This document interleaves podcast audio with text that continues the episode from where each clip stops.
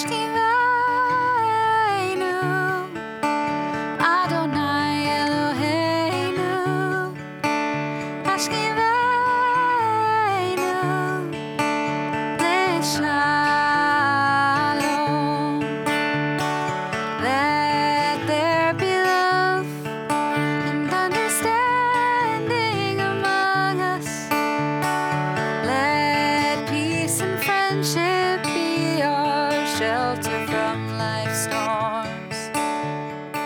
Shalom, and welcome to Torah to the People, a podcast from Temple Israel in Memphis, Tennessee. I'm Rabbi Micah Greenstein. We hope you enjoy this selection of our sermons, classes, and conversations with inspiring people from across the Bluff City and around the world. A wonderful temple member and leader here tonight taught me a Yiddish word this week. She had read in an article she forwarded to me the word Zebrokenkeit means the quality of broken heartedness that gives strength and healing. Leave it to Yiddish to convey in one word all that. The notion that we each carry our shattered pieces with us. And what's so honest and beautiful and essential about this idea is that Zebrokenkeit is not something in need of quick fixing. It's instead something to be honored and tended to. It means that we're obligated to both honor and tend to the pain all around us, but also at the same time to take up the work of healing. One person even turned the word Zebrokenkeit into a prescription, and I quote, Let's not be okay. Let's find power in not being okay. Let's honor our brokenness individually and the brokenness of our country and world by finding the collective strength to fight for change. Just what does it mean? The opposing imperatives of honoring the feeling of being shattered while gathering up whatever is left to work harder. And in this article, it speaks of an account in the summer of 1940 during which the Jewish philosopher Hannah Arendt and her husband Heinrich Blücher they were forced to wait in Montauban, France after fleeing a Nazi internment camp to receive emergency US exit visas. By the way, only 238 were granted between June and December in 1941. Hannah Arendt got one of them, despite the fact that they were being pursued by actual Nazis and the threat of death. Guess what they did while they were waiting?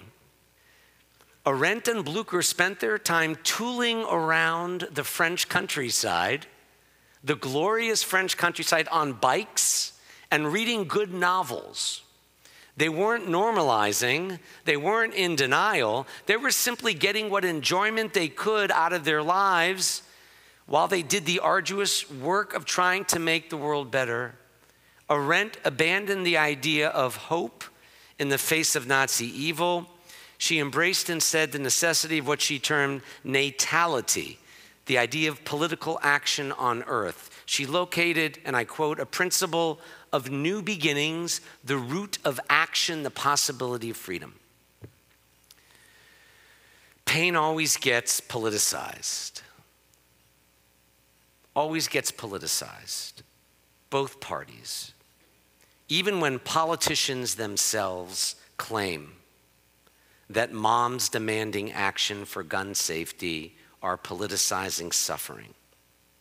Pain is always, always not only personal but political. It's just that societies, ever since modernity, allow policies by politics and politicians to decide what the pain that will count is and what will not. Take recent weeks in America after Buffalo, Uvalde, and Tulsa's gun carnage, followed by word that a woman's ability to control her body will depend on her address, on which state she lives in, in what is called the United States. How insane that the pain and loss of a school shooting cannot enter the political realm of both parties, but it's permissible to p- politicize the worst moments of a woman's private pain, her pregnancy losses, her ectopic pregnancies, and her decision to give up a fetus and future child she cannot support. These moments of excruciating sorrow are debated at the Supreme Court. But children assassinated in their classrooms, or the 65% of deaths in Tennessee by suicide, by gun suicide, not pills, it's considered too political to raise. We are not the only developed nation in need of funding for mental illness and domestic violence prevention.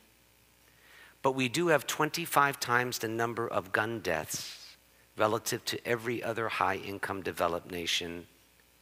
And my gun owner friends agree that we need licenses. 110 deaths by guns every day, and 99% of the total number are not from mass shootings. It's insane. But that Yiddish word Zerbrokenkeit reminds us of the World War II Air Force bombardier Howard Zinn. He wrote in his autobiography, and this is my message to everyone who is so down. He said that to be hopeful in bad times is not foolishly romantic. It's based on the fact that human history is a history not only of cruelty, but also of compassion, sacrifice, courage, kindness. What we choose to emphasize in our own history will determine our lives. If we see only the worst, it destroys our capacity to do something.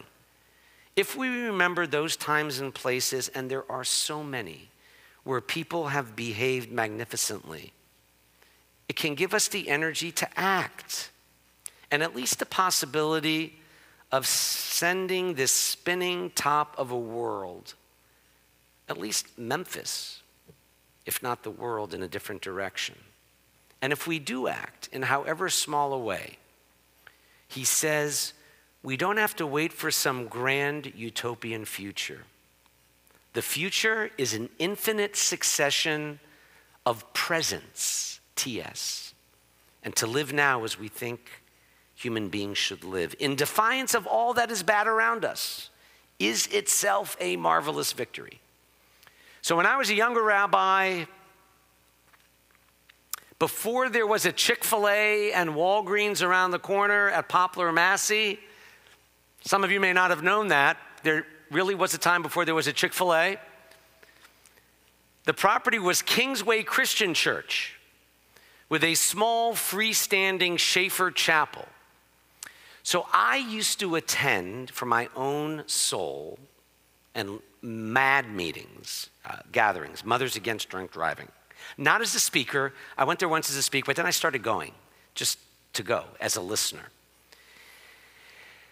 And as kids were getting mowed down by drunk drivers, as people were speeding and not wearing seatbelts, the conventional thinking outside of that chapel was there's nothing we can do. People want their freedom to drive as they wish. People are going to drink.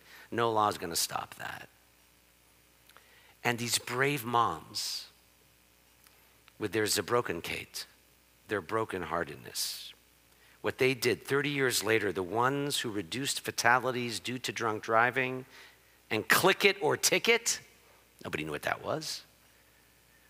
Who did that? The shattered moms, dads, and families whose Zebrokenkeit led to the saving of countless other lives, even if their own daughter, son, or other loved one's death was needlessly, senselessly taken and statistically preventable. We do not, the Zebrokenkeit article contends, we don't require a complicated word in Yiddish or a philo- philosophical descriptor to explain what some of you know the wearying condition of being ripped apart, heartsick, furious. We don't need to be stabilized to the point of near sanity before launching back into the struggle post COVID to save lives, shattered but still awake, still committed. This is just what life is now. We take care of one another and ourselves to go on to do the work. As the article also says elsewhere, we can still bike, read, plant our gardens, organize, vote, donate, march, be kind. We can call it pain or politics or self care or maybe Kate.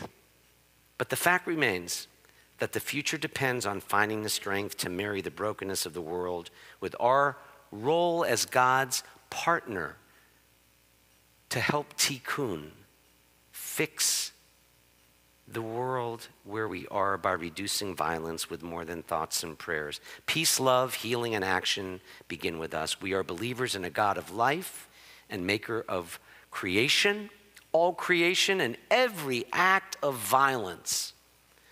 From what Putin is doing to Ukraine to 110 daily gun deaths in America, every act of violence destroys a part of God's creation.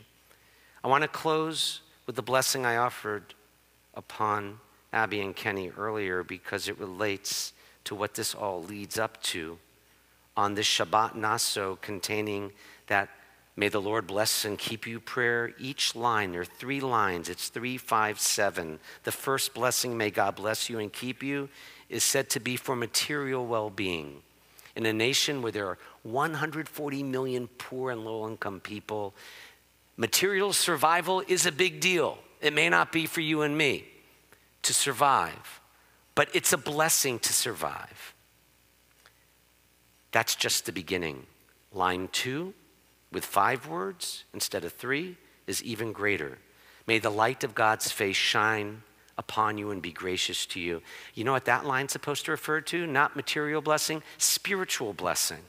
The wisdom which comes from focusing on what really matters a life with others, a life of mitzvah, so that we can uplift our lives with sacred meaning. And what remains compelling about Judaism is that it helps us practice Kate by responding to everything broken with goodness and the wisdom of a Jewish tradition that emphasizes life and blessing over the inevitable pain and sorrow we all face in different measure. But I'm going to close with the third and final line. And that's what the whole process leads to the high point with the blessing of a life at one with everything. May God's face be lifted toward you and give you shalom. It means more than hello or goodbye, like shalom, y'all. Yes, it includes peace. When sweet peace is breathed into us, though, what does it mean? It means bring more wholeness, less brokenness. It's upon shalom that everything else in that blessing rests. The blessing that three more wedding couples will receive this weekend in temple ceremonies. Because as Jewish tradition declares, whether inside our homes or out in the world, the end of all blessings is the sweetest peace of all. Shalom. Amen.